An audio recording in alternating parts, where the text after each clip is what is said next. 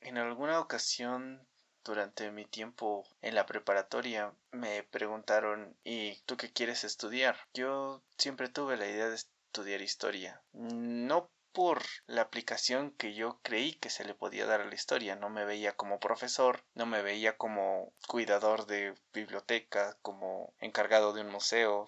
Simplemente quería estudiar historia por el hecho de conocer otras épocas, de saber los cambios que se suscitan a lo largo de las épocas, por conocer las costumbres de las personas, por saber cómo poco a poco se va cambiando pues todo, el estilo, la ropa, la música. Ese era mi gran afán de estudiar historia, ir a, a esos lugares como si fuera una máquina del tiempo, pero me contestaron que estudiar historia era aburrido, porque pues se trataba de simplemente memorizar lugares, fechas y personajes. Bueno, ante esa lógica yo no podía debatir, ya que pues mis compañeros y compañeras querían ser enfermeros, doctores, ingenieros, y bueno, ante lo que se supone que hacen los ingenieros o los doctores los astronautas, porque creo que llegué a tener un compañero que quería ser astronauta, pues la materia o la función de un historiador queda reducida, ¿no? Bueno, pues me gustaría que este video quedara como una prueba de que posiblemente la historia no es aburrida, simplemente está mal enfocada. Nos hemos o nos han enseñado precisamente en el sistema educativo que la historia es eso que comentaba, simples fechas, una región de algún país o un país y, y personajes. Eso es la historia, eso es lo que pasa, pero nunca nos llegaron a enseñar bien que era una serie de sucesos que abarcaban todo, todo lo humano. Pues bien, en este pequeño video me gustaría hablar un poco sobre una historia pequeña que podría ser bien mi historia o podría ser la historia de usted que me escucha. Y en caso de que no, pues también sería interesante llegar a escuchar su versión de la historia. Entonces, pues me enfocaré en la vida de un chico promedio, de un niño promedio, pues, que creció en los noventas. Pues bien, les tengo que la historia de este personaje comienza exactamente con el inicio de los años 90, gloriosos 90. Eh, era una época bastante interesante, distinta. Teníamos modernidad, teníamos tecnología, pero no tan desarrollado, ¿no? O sea, todo era como, pues como ese, esa transición. No teníamos internet, obviamente. O bueno, a lo mejor existía el internet, pero yo no recuerdo haber escuchado el internet hasta mucho tiempo después. Pero bueno, vamos a ir por partes, ¿no? Bueno, ese chico que les comentaba, pues yo les voy a dar mi, mi versión de los hechos, mi versión de lo que hacíamos en los 90, pues, pero voy a contextualizar más. Quiero enfocarme en la vida de alguien, porque yo sé que esta historia le pasó a muchas otras personas, pues de alguien que inicia con su misma colonia, ¿sí? con su mismo lugar de, de nacimiento, que que les toca no nacer en una zona ya habitada, sino preocuparse por las cosas, por las necesidades de una zona que apenas está urbanizando, que apenas hace unos años era pues un monte, una sequía, más que nada aquí en Ciudad de México. Entonces, ¿cómo eran estas, eh, estas ciudades o estas colonias, mejor dicho, que apenas comenzaban? Pues eran lugares muy retirados de alguna zona donde se pudiera uno abastecer bien de productos como una farmacia, una ferretería o pues algún centro comercial. Estaban pues yo creo que mínimo a lo mejor a media hora y, y pues bueno había que esperar algún camión que el transporte público pues tampoco estaba establecido. No había escuelas y si las había pues se sabía que en alguna zona de este enorme terreno ah, iba a haber una escuela, pero aún no había la infraestructura.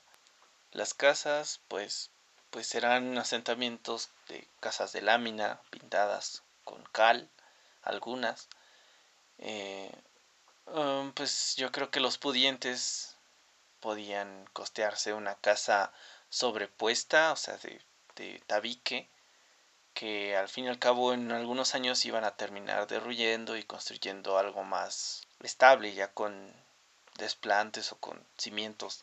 Pero la mayoría de las casas eran así, eran simples casas de lámina, casas de cartón, y se distinguían estas nuevas colonias por ello. Eh, no había luz eléctrica, de hecho, eh, se tenía que hacer grandes cableados que salían a lo mejor de uno o dos kilómetros desde otra colonia vecina y que al final al cabo no alcanzaba ni para que se prendiera la tele, lo único que para lo que servían esos focos era para alimentar un poco eh, algún foco que quedaba rojo como, como si estuviéramos con velas prácticamente o con un candelero. Entonces, este, no había mucho que hacer, la verdad. Era aburrido.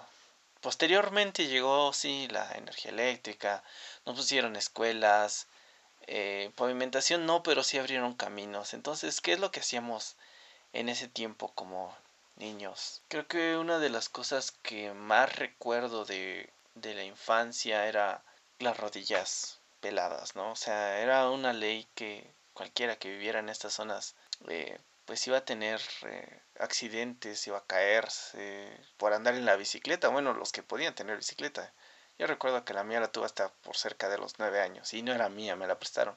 Eh, otra cosa importante, pues no teníamos consolas de videojuegos, o sea, sí habían chicos que tenían consolas de videojuegos, pero pues desgraciadamente yo no fui uno de ellos. Las tiendas, pues alguna que otra tienda tenía las, las mentadas maquinitas, que pues lo mandaban una por las tortillas y pues terminaba, eh, no sé, jugando alguna maquinita. A mí nunca me tocó porque pues crecí en una familia muy estricta, me parece, o muy tradicional, entonces lo veían como algo de, como algo de vagos. Entonces no, nunca me acerqué. Ya estaba muy entrado a la secundaria. Hablando de eso, la televisión también era otro, era algo diferente. O sea, la televisión durante la, durante mi infancia era, pues, eh, no sé, la televisión nos manipulaba porque prácticamente nos, nos decía qué pensar, qué... Sí, más que nada qué pensar porque habían dos o tres canales en la televisión. Bueno, los que podían tener televisión y los que tenían señal porque hasta eso el hecho de colocar una antena para la televisión era un era un desafío, era un arte, no sé cómo llamarlo, era difícil. Entonces, eh, habían, no sé, aquí en Ciudad de México existía el Canal 2, el Canal de las Estrellas, que todos conocieron, y Canal 5, que era la barra de los niños, me parece, que es donde ponían caricaturas casi todo el día, pero digo casi porque había una sección de infomerciales, de cosas bien extrañas durante las mañanas, durante las madrugadas, o a veces pues simplemente ponían el letrero ese de, de colores con la con el pitito ese traumante, no sé, de terror. Em, bueno, eh, caricaturas, pues yo... Ah, bueno, otra cosa importante es que en estas zonas marginales, diría yo, eh, existían dos turnos en las escuelas, uno en la mañana y otro en la tarde. Entonces, pues esto hacía que los niños que iban en la mañana conocieran la barra de caricaturas de la tarde, que era la más interesante, porque pues habían grandes caricaturas, ¿no? Yo tuve la fortuna de ir en, la mañana en la escuela. Entonces me tocaba ver eh, capítulos de Dragon Ball, Dragon Ball, el, pues no sé, una gran caricatura. Eh, y medio, mm, Heidi me parece, que era una buena caricatura también, Sailor Moon, Sakura, bueno, estaba lo mejor en la tarde, pero pues a los que iban en la tarde a la escuela, pues les tocaban ver caricaturas extrañas que, bueno, no, no fueron nunca de mi gusto, pero que pues me imagino que algo bueno les han de haber dejado esos chicos, que era Barney, eh, los picapiedras, eh, los supersónicos, mm, los supersónicos conocían a los picapiedra, los picapiedra visitaban a los supersónicos y toda esa... ay Scooby-Doo! Ah, son cosas que no voy a olvidar y que era ah, pues estaba por demás, ¿no? O sea, alguien de alguien que estaba acostumbrado a la barra de la tarde, pues estaba acostumbrado a ciertos dibujos, a ciertas historias diferentes a lo que ponían en la mañana, pero bueno, eso es parte de lo que me tocó vivir. En cuanto a televisión, mm, los fines de semana pues sí era pues era diferente, ¿no? Los fines de semana ponían cosas bien random en la televisión. Para empezar, aquellos que se paraban temprano para ir al catecismo a la misa, pues se aventaban el show de la chilindrina en las mañanas, que yo nunca lo llegué a ver por voluntad, pero que tenía primos que sí. Y ahí apliqué la típica del primo de un amigo. Hablando de eso, música, pues imagínense qué tipo de música podíamos escuchar, pues era simplemente la música que ponían en algunos programas de televisión de fines de semana, donde se promocionaban grandes bandas. Bueno, grandes bandas entre comillas y grandes comillas. Mm, música popular, pues era lo único que, que conocíamos, nada de que...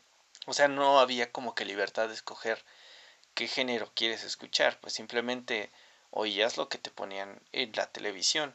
Eh, bueno, hablando de buenos recuerdos de los noventas, pues creo que todavía me tocó ver en la televisión a la gran Selena. Y pues bueno, fue un caso muerte, ¿no? Ahí veías a mis tías, a mis vecinos, todos llorando. Fue, fue, un, fue un evento, tal vez actualmente no sé, no sé con quién compararlo, pero eh, sí, fue algo que marcó a todo mundo. En cuanto a radio, pues a lo mejor ahí es donde había variedad, pero pues un joven, un niño, pues que va a andar removiendo radio. O sea, era escuchar lo que escuchaban tus papás.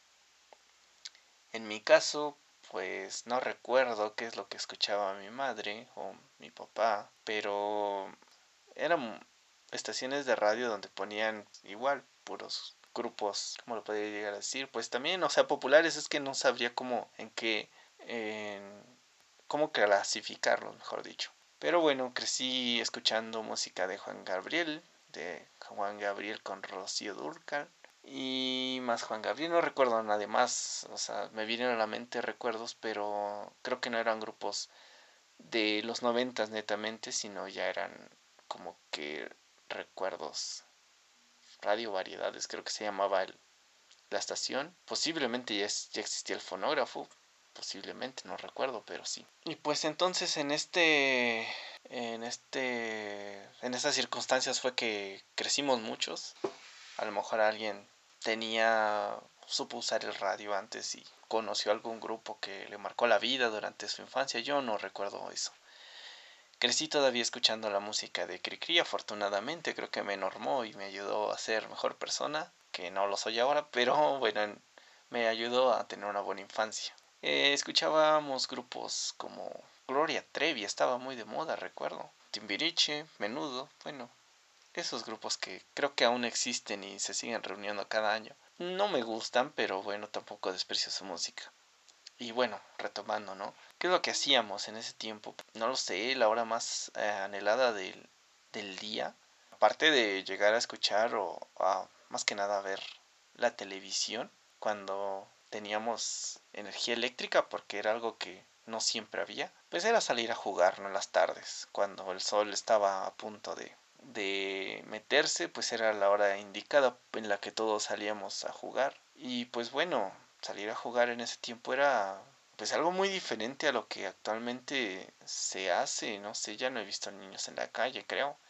Y no quiero sonar como abuelo, pero pues antes salíamos más a la calle con más seguridad. Lo importante era tener una buena cuadrilla de amigos para jugar fútbol, pues era fútbol, me imagino llanero, yo no sé cómo describirlo, era fútbol de calle, de ese que no había límite para las porterías, no había...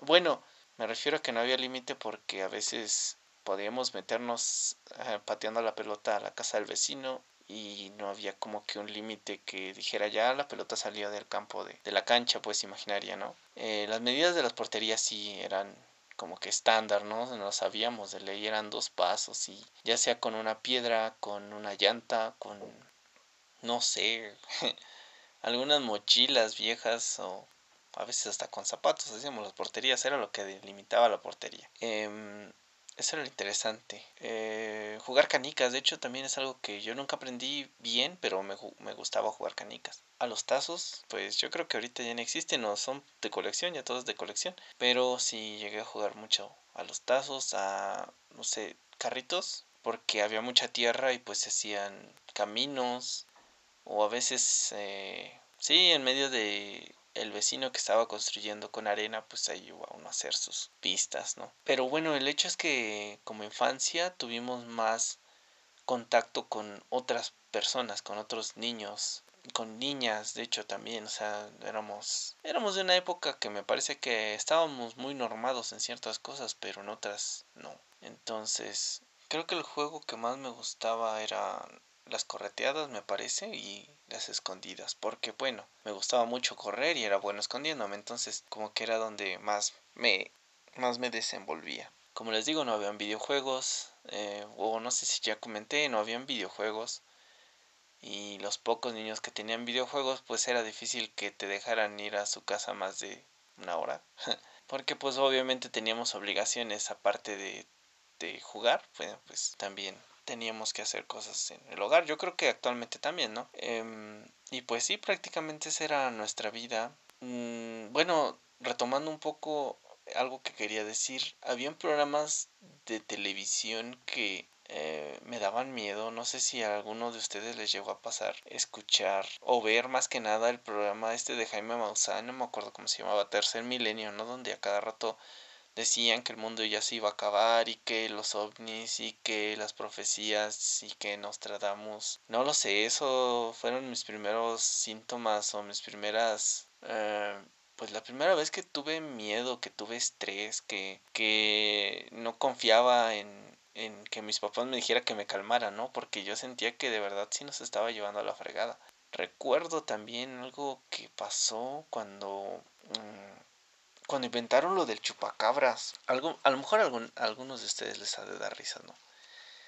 ¿Cómo, ¿Cómo era posible que creyéramos ese tipo de cosas? Pero bueno, o sea, medio México estaba escandalizado por la presencia de esa criatura, eh, habían dibujos mal hechos y eh, actualmente nos podemos reír de eso, pero fue algo que impactó a la sociedad.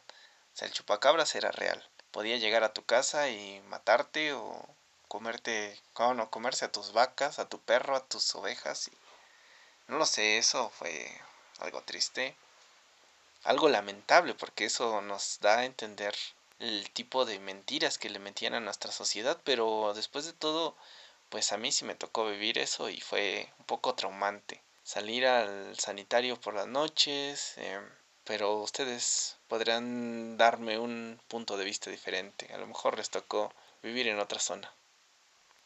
Otra cosa interesante acerca de todo esto de las cosas que me daban miedo era lo de las pandillas. Si era un fenómeno muy importante, muy fuerte que se suscitaba. Yo creo que está en la actualidad, ¿no? Pero recuerdo que sí fue algo que me llegó a marcar bastante porque porque sí se llegaron a saber de gente que moría. Sí llegamos a conocer vecinos que estaban metidos en alguna pandilla y que amanecían apuñalados o apedreados, o sea, con la cabeza destrozada por piedras. Posiblemente no era como ahora que estamos acostumbrados a que casi cada día se amanece una noticia de un descabezado, de un desmembrado, de alguien que mataron aquí por allá. En ese tiempo, o que yo recuerde, eso no existía y los que existían pues eran estos chicos que hacían sus bandas al estilo las cholas de Chalco, pero en hombres y bueno, también habían mujeres y que luchaban por un supuesto territorio, por las colonias que iniciaban. Otra cosa que recuerdo es que nosotros crecimos cerca de una zona donde aún se cultivaban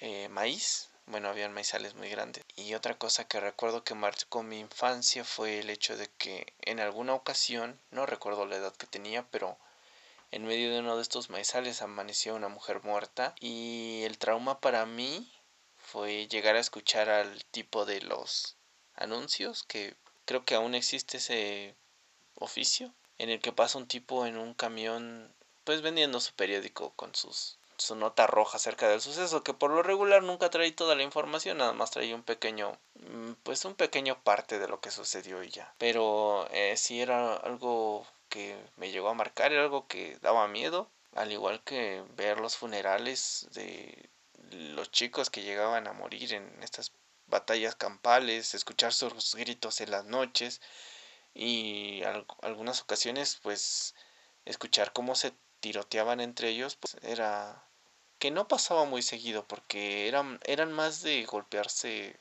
puño cerrado o con tubos o con piedras como decía pero que portaran un arma era un poco difícil aún así esa era, esa era la impresión en el momento este, están armados. Y bueno hay muchos otros ámbitos que analizar acerca de todo esto. Yo creo que no terminaría de dar pormenores de todo lo que me llegó a tocar vivir pero es una forma de analizar la historia no a lo mejor solamente estoy abarcando pues hasta cuando comencé a tomar bien, desde que comencé a tomar bien conciencia, hasta a lo mejor cuando entré a la primaria, pero ya el tiempo de secundaria, cuando se abre ante mis ojos el mundo del internet, mm, de tener un poco más de libertad, ya no vivir tan normado, de poder salir a hacer supuestos trabajos en equipo, de conocer más gente, a lo mejor de otra colonia, a lo mejor de otra calle, ¿no? Que tiene de tus mismos gustos, pues todo eso era pues un evento, era algo pues que se sentía bien porque era alguien que no era que había crecido lejos de ti, ¿no? Pero que después de todo tenían cosas en común, eso era muy interesante.